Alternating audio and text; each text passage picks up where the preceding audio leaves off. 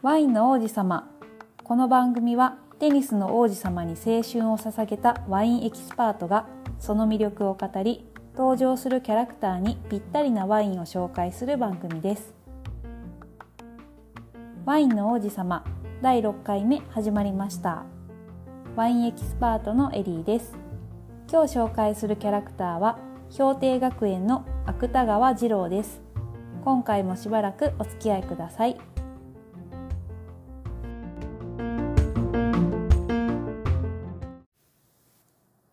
芥川二郎は氷定学園中等部の3年生で、身長160センチで体重は49キロ。いつでもどこでも寝ている、寝ることが大好きなキャラクターです。関東大会での声楽との試合前には、カバジという体の大きい後輩に運ばれて寝ながら登場しました。起きていてもだいたいあくびをして眠そうにしていますが、好きなことになると目を覚まします。テニスが大好きで、試合で強い相手に当たると急に元気になり、相手のすごいプレーを見て驚いても純粋に喜んで試合を楽しんでいます。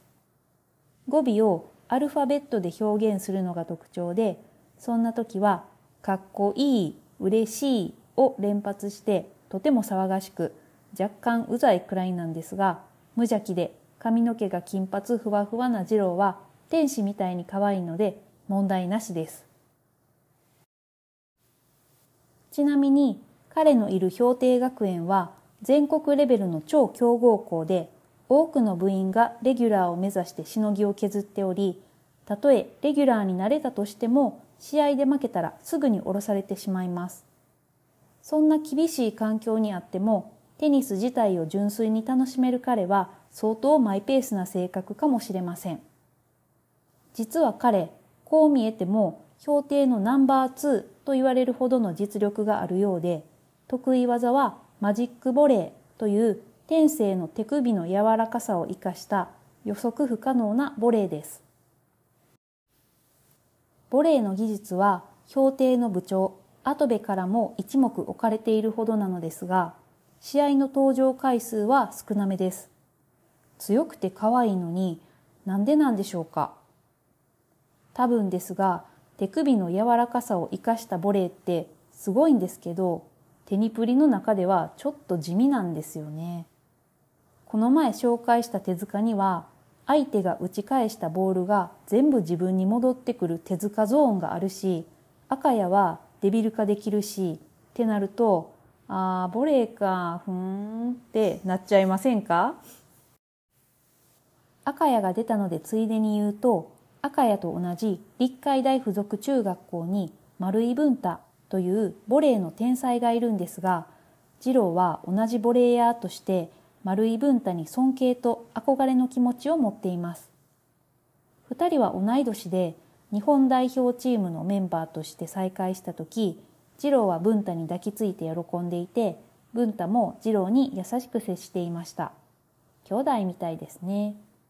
以上、実力はあるけれどちょっと地味な得意技を持つ、いつも寝てばかりいる芥川二郎の紹介でした。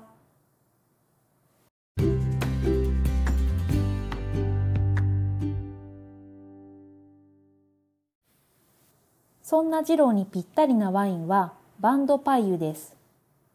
バンドパイユはフランス語でわらワインという意味です。バンがワイン、パイユがわらですね。このワインは収穫したブドウをわらまたはすのこの上に並べるか吊り下げて、風通しの良い場所で最低6週間乾燥することで果汁を凝縮させて作る甘口ワインです。わらのお布団の上で気持ちいい風に吹かれながらゆっくり眠るブドウ、なんか愛おしくないですか？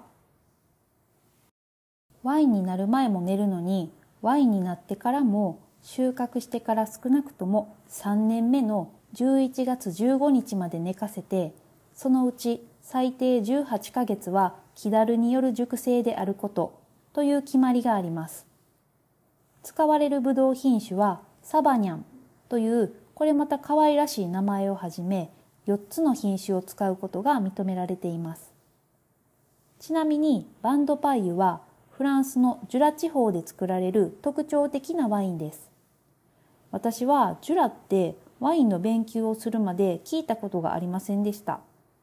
やっぱりボルドーやブルゴーニュに比べると地味に感じてしまいますよね。でも実は歴史のあるワイン産地で特徴的な素晴らしいワインもありますので、よろしければワインショップやネットで探してみてください。合わせる食べ物としてはバンドパイは甘いワインなのでチーズケーキやアップルパイなどのデザート、またフォアグラなどちょっとリッチなお肉料理との相性もいいみたいですよ。